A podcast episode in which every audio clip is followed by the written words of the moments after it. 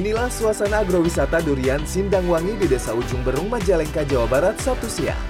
Pengunjung bisa memesan langsung durian yang masih berada di pohon.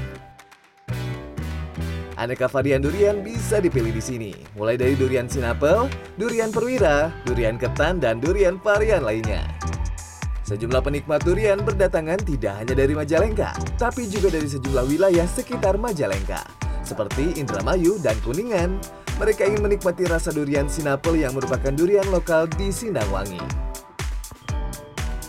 Ini katanya langsung dari pohon yang ngambilnya ya benar? Nah iya itu juga selain enak terus juga eh, apa bi- eh, bisa am- diambil dari pohonnya. Oh berarti langsung gitu. berarti duriannya ma- matang di pohon ya? Iya.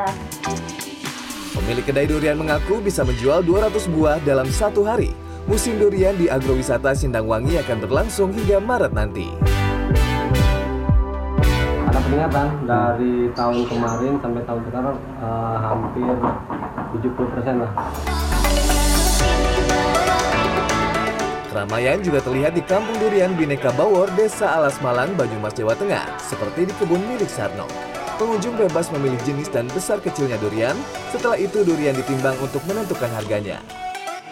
Momen yang paling ditunggu-tunggu adalah saat durian dibelah dan mengeluarkan aroma menggoda. Durian Bineka Bawor memang memiliki daging yang tebal, biji yang tipis, dan rasanya lebih lezat. Durian bawor ini kayaknya belum ada yang ngalahin. Dia itu dagingnya sangat tebal teksturnya, terus bijinya bisa dilihat nih, pepet kecil. Di sini juga terdapat beberapa jenis durian lainnya seperti durian montong oranye dan durian sunan.